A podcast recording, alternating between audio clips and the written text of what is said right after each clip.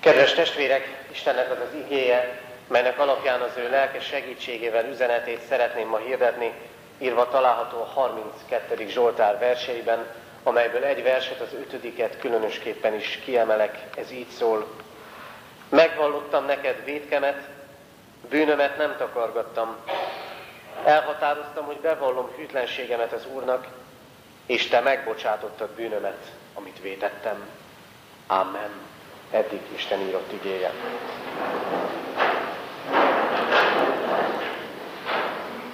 Kedves testvérek, ahogyan többször elhangzott már, és ahogy hallhattuk hétről hétre az elmúlt hetekben, az igehirdetésekben, ezekben a hetekben az imádságról szólnak az igehirdetések. Így hallhattuk az úri imádság magyarázatát, és most így fogjuk sorra venni az imádságnak a különböző fajtáit. Gyerekeknek, amikor tanítjuk az imádságot, akkor szinte az első dolog az, amit megtanítunk nekik, hogy az imádságnak öt fajtája van: a dicsőítő, a hálaadó, a bűnvalló, a közbenjáró és a kérő imádság. A harminckettedik Zsoltár áll előttünk, amely egy bűnbánati Zsoltár, Dávid imádsága, Dávid tanító költeménye. Tanító költemény ez, egy olyan embernek a bizonyságtétele, aki maga is számos bűnnel volt terhelt, és számtalanszor átélte azt, hogy mi történik akkor, ha valaki megvallja a bűneit, leteszi az Isten elé. Milyen a mi bűnbánatunk? Hányszor tűnik felszínesnek mindaz, amit bűnvallásként elmondunk a mi Úrunknak? Meg aztán néha még az a kérdés is feltehető, fel is tesszük, de hát olyan nagy vétkeket mégsem követtem én el. Megtörténik mégis, ránk nehezednek a tetteink és a szavaink következményei. Megtörténik mégis, hogy talán évek múltában, talán még egy elrendezett dolog után is újra és újra eszünkbe jut valami, és még mindig fáj, és még mindig nehéz tőle a lelkünk. Ismerjük a vétkeinket. Ismerünk sokat a vétkeink közül. Dávid bűnbánati Zsoltára áll előttünk. A Bibliában azt látjuk, a Szentírás történetei azt adják elénk, hogy az Isten nagy emberei, azokat, akiket elhívott a maga szolgálatára, soha nem bűntelen emberek voltak, hanem éppen olyanok, mint mi. Vétkeztek, de igaz emberek voltak, mert le tudták tenni mindezt az Isten elé. A Szentírás nagy és igaz emberei, a hit hősei megkapták Istentől küldetésüket és elvégezték. Bűnösek voltak, de az Úr igaznak nyilvánította őket. Igazak voltak, Dávid is, és mégis bűnbánatot kell tartania. Mégis mondtam, mintha az igazság és a bűnök között ellentét húzódna, holott úgy áll, az az ember válik igazzá, aki szembenéz a vétkeivel, és megvallja azokat. Éppen ezért lehettek igazak. Pedig ha csak néhányat nézünk meg a Szentírás nagy szereplői, a hit hősei közül, találunk köztük gyilkost. Mózes megölt egy egyiptomit. Találunk olyat, aki elszerette másnak a feleségét. Dávid volt az. Találunk olyat, aki egyetértett egy keresztény diakónus kivégzésével, a későbbi Pál apostol volt az. Találunk olyat, aki megtagadta Krisztust. Azt mondta, nem is ismerem ezt az embert. Péter volt az. És ezek az emberek egyszer szembenéztek a vétkeikkel, és megtértek az Urukhoz. Boldogok, mondja a Zsoltár. Boldog az, akinek hűtlensége megbocsátatott, aki túl van már ezen, aki átélte a megbocsátást és a szabadulást. Boldog az az ember, aki meg tudja vallani vétkeit, hogy közel kerülhessen az Istenhez, hogy megtalálja a helyét, és átélje azt, hogy vezeti az Isten. Mit üzen nekünk ez az ige? Arra emlékeztet minket először is, hogy valami egészen felfoghatatlan módon a bűn olyan teher, amihez ragaszkodunk. A bűn olyan teher, amihez ragaszkodunk. De még inkább ragaszkodik az Isten ahhoz, hogy le akarja venni a vállunkról. Sok mindent el lehetne mondani arról, hogy a kor, amiben élünk, hogyan tekint a bűnre. Azt is el lehetne mondani erről, hogy bármennyire is sokszor szó van erről, az emberek közötti párbeszédben, még a közéletben is a bűn témája tabu kérdés. Mert viszonylagossá válnak az, elkö... válnak az erkölcsök, a mércék.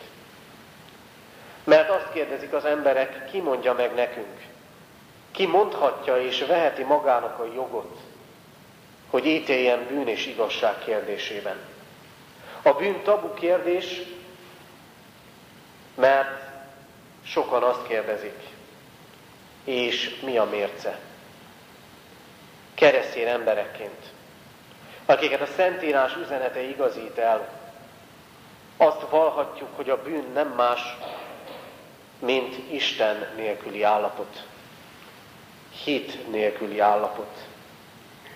A bűn nem más, mint az, hogy ebből az Isten nélküli állapotból fakadnak aztán bántások és sértések, cselekedetek. Bűn mindaz, ami nem emberi mérce, hanem az Isten mércéje szerint nem áll meg. Gondolhatunk a tíz parancsolat és a szeretet nagy parancsolatának mércéjére. Korunk tabuként tekint a bűnre, és nem nevezi őt nevén.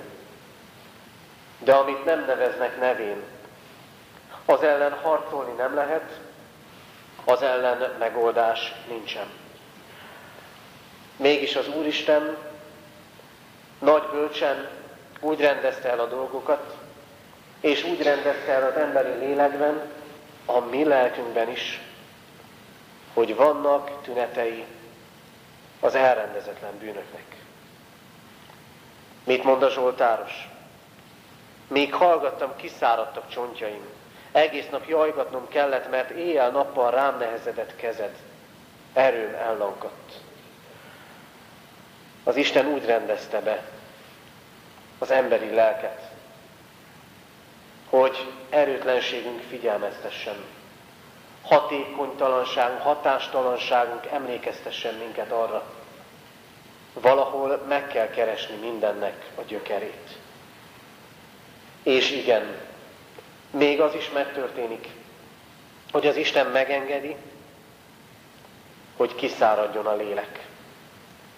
Olyanná legyünk, mint a nyári hőségben lévő ember. Erőtlenség, hatástalanság, lelki kiszáradás. Ezt éljük és ezt látjuk. Ezt éljük és ezt látjuk társadalmunk egészében, és ezt hordozzuk mindnyájan. Erőtlenség és kiszáradás. Ránk nehezedik az Isten keze ezek által. Eszközként használja, hogy eljussunk végre oda, hogy megvalljuk vétkeinket. Amíg hallgattam, kiszáradtak csontjaim. Addig belülről emésztett, mert ragaszkodunk hozzá. Mert sokszor számunkra is tabu a bűn. Annak ellenére, hogy valljuk, Krisztus, ami bűneinkért halt meg a kereszten, mert a bűneinket nem önmagában kell látni, hanem Krisztus keresztje által úgy láthatjuk azokat, mint amik bocsánatot nyertek. És mégis hallgatunk, sokszor hallgatunk, ragaszkodunk hozzájuk. Olyanná lesznek számunkra a vétkeink, mint egy nagy hátizsák a hátunkon, amit nem tudunk levenni. terhel, érezzük, itt feszít, ott nyom. Meg is szoktuk már. Először nekünk kell kimondani, mi az, amiben vétkeztem. És nem csak felszínesen, hanem kimondani azt, miben bántottam meg azt, akit szeretek, a házastársamat, a barátomat, a gyermekemet, az édesanyámat, az édesapámat, valamelyik rokont, szolgatásod, kollégát, és lehetne még hosszasan sorolni. Igen, nekünk kell kimondani. Magunknak először. Kit és hogyan bántottam meg. És mégis a csoda az, hogy ebben az egészben ott lehet, hogy elfogadom mégis önmagamat, mert Krisztus így fogadott el engem. Bűnösen, de szeretettel, hogy szabadulhassak. Van terhem. Sok teher, csak tünet. Az Isten kezének rám nehezedése. De azért van, hogy hozzátérhessek. Az ember mégis ragaszkodik vétkéhez, mert változni és változtatni nehéz. Ragaszkodik, ragaszkodunk, mert még mások nem látják. Még el lehet fedezni ideig, óráig, majd megoldjuk, ha kiderül. És ragaszkodunk, mert nem jutottunk el odatán valamiben, hogy kimondjuk, hogy ez bűn. A bűn teher, amihez ragaszkodunk. Ragaszkodás helyett meg kell vallani a vétkeinket. Önmagunk előtt is, hogy aztán az Isten elé vihessük őket. Mert, és ez az ige második üzenete, a megvallott bűnre van bocsánat. A megvallott bűnre van bocsánat. Néha az ember figyeli a híreket, és akár a világban zajló folyamatokról, akár egyes emberekről sejtjük mi heteken, hónapokon, éveken keresztül, hogy ott lehet valami. Ott valami nem egyenes, ott valami nem tiszta, és aztán egyszer csak kijön, akár elmondja, akár leleplezik, leleplezik azt az illetőt, és talán lesz belőle megkönnyebbülés. Mi az Isten előtt könnyebbülhetünk meg. Kinek mondom el a vétkeimet? A kicsinek nevezett bűnöket. Azokat, amik titkosak, amikhez senkinek semmi köze. Római katolikus testvéreink gyakorolják a gyónást, a bűnvallást. Mi reformátusok ebben a formában nem, mert hisszük és valljuk. Isten elé állásunkban egyetlen közbenjárunk van, Jézus Krisztus. De tegyük fel a kérdést. Ott van-e az imádságainkban az igaz és őszinte bűnbánat? Milyen a mi bűnvallásunk? Úrvacsorai közösségre készülve. Szántunk-e és szánunk-e időt arra, hogy odálljuk az Isten elé? Hogy neki megvalljuk a vétkeinket. A zsoltáros imádsága, a keresztény imádsága. Megvallottam aztán vétkeimet. Mert tudom, az Istennel kell elintéznem. Nehéz dolog ez. Dávid, amikor Úriástól elvette Betsabét, és gyermekük született ebből, jól lehet Dávid megvallotta vétkét, a gyermek meghalt. Jákob, aki csalással szerezte meg az atyai áldást, jól lehet érezte a terhét, a bűnének el kellett menekülnie otthonról, de ahogy, őt megcsaltá, ahogy ő megcsalt és átvert mást, ugyanezt kellett átélnie neki is az életének egy szakaszában. Az Istennel személyesen kell elintézni a vétkeinket, és megvallani azokat. Az Isten megengedi, hogy köröket fussunk. Megengedi azt is, hogy ránk nehezedjen így a vétkeink terhe, és visszakapjuk azt, amit mi magunk is vétettünk. De kell, hogy elé álljunk. Még azokkal a vétkekkel is, amiket nem közvetlen ellene, hanem a másik ember ellen vétettünk. Mert azok mindig Isten elleni vétkek is. És nézzük csak, így szól a Zsoltáros, elhatároztam, hogy bevallom hűtlenségemet az Úrnak. Eljött egy pont, hogy azt mondta, nem tartogathatom tovább, döntenem kell, eldöntöttem, tudatosan szembenézek önmagammal, és ez soha nem könnyű. Mert talán olyan dolgokra kell nemet mondani, amire eddig folyamatosan igent mondtam. Talán olyan dolgot kell megvallani bűnként, amiről eddig azt gondoltam, jó és helyén való. Nehéz dolog ez.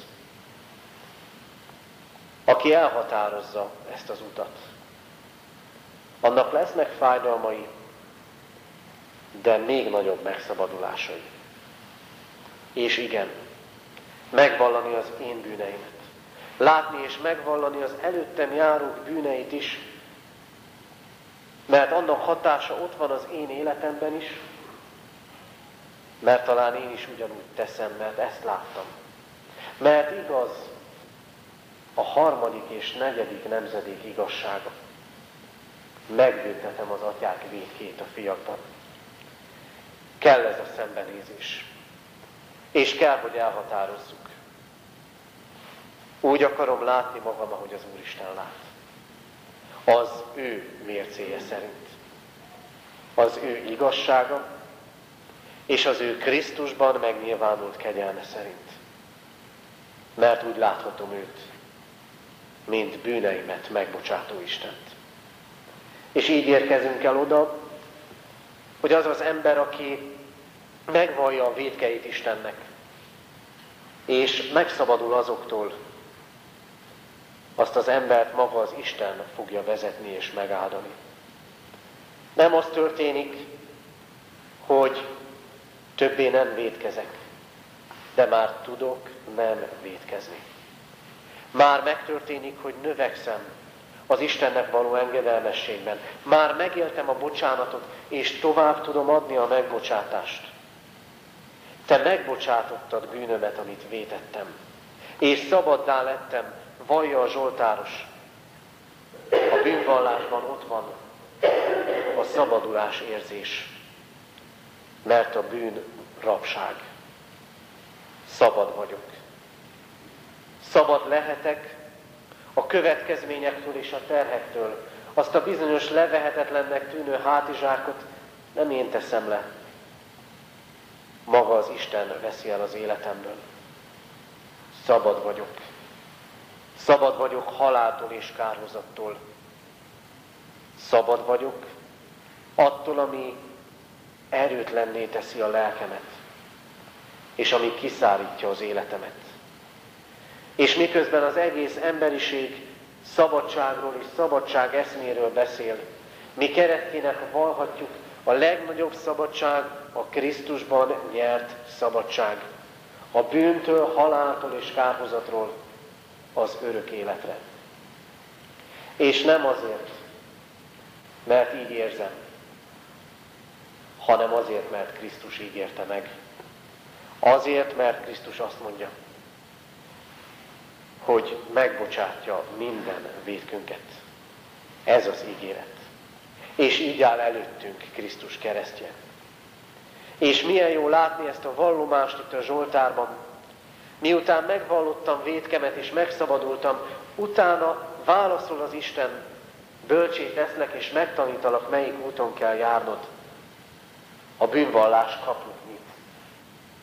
Kaput nyit.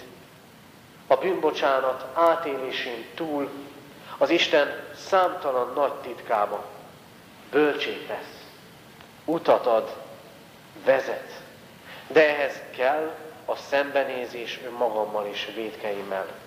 Kell annak átélése, hogy mit jelent megvallani bűnöket, és megtapasztalni a megbocsátást. És így Éppen ezért életünk sok nehéz kérdésében talán várva is kérve az Isten vezetését és vigasztalását kell, hogy mindig bűnbánattal álljunk elé, hogy felszabadítson, hogy megerősítsen arra az útra, amire indulunk, hogy megerősítsen és felkészítsen arra az útra, amin járhatunk az ő bölcs tanácsából fakadóan. Kedves testvérek, a bűnvaló imádságaink lehet, hogy valamikor felszínesek, csak mondjuk, mert mondani szoktuk, de Isten igéje világosan tanított most bennünket. Életünk sokféle kiszáradása és erőtlensége mögött a ránk nehezedő isteni kéz van, hogy elé álljunk, kérve megbocsátást. Tegyük hát ezt, mert a zsoltáros is ezt mondja, amíg időtök van. De azt is vallja aztán, utána aztán jöhetnek árvizek, jöhetnek életnehézségek, jöhetnek sodrások. Az Úr mégis tartani fog. Szabad életre hívott el, Krisztus követésében. Valljuk hát meg neki vétkeinket, hogy átéljük a megszabadulást, és járhassunk az élet útján. Ámen. Kedves testvérek, Isten igéjére válaszul, és egyszer s mind az úrvacsorai közösségre készülve énekeljük most a négyszázhatvanadik dicséretünknek első, második, harmadik és negyedik verseit. Tehát a négyszázhatvanadik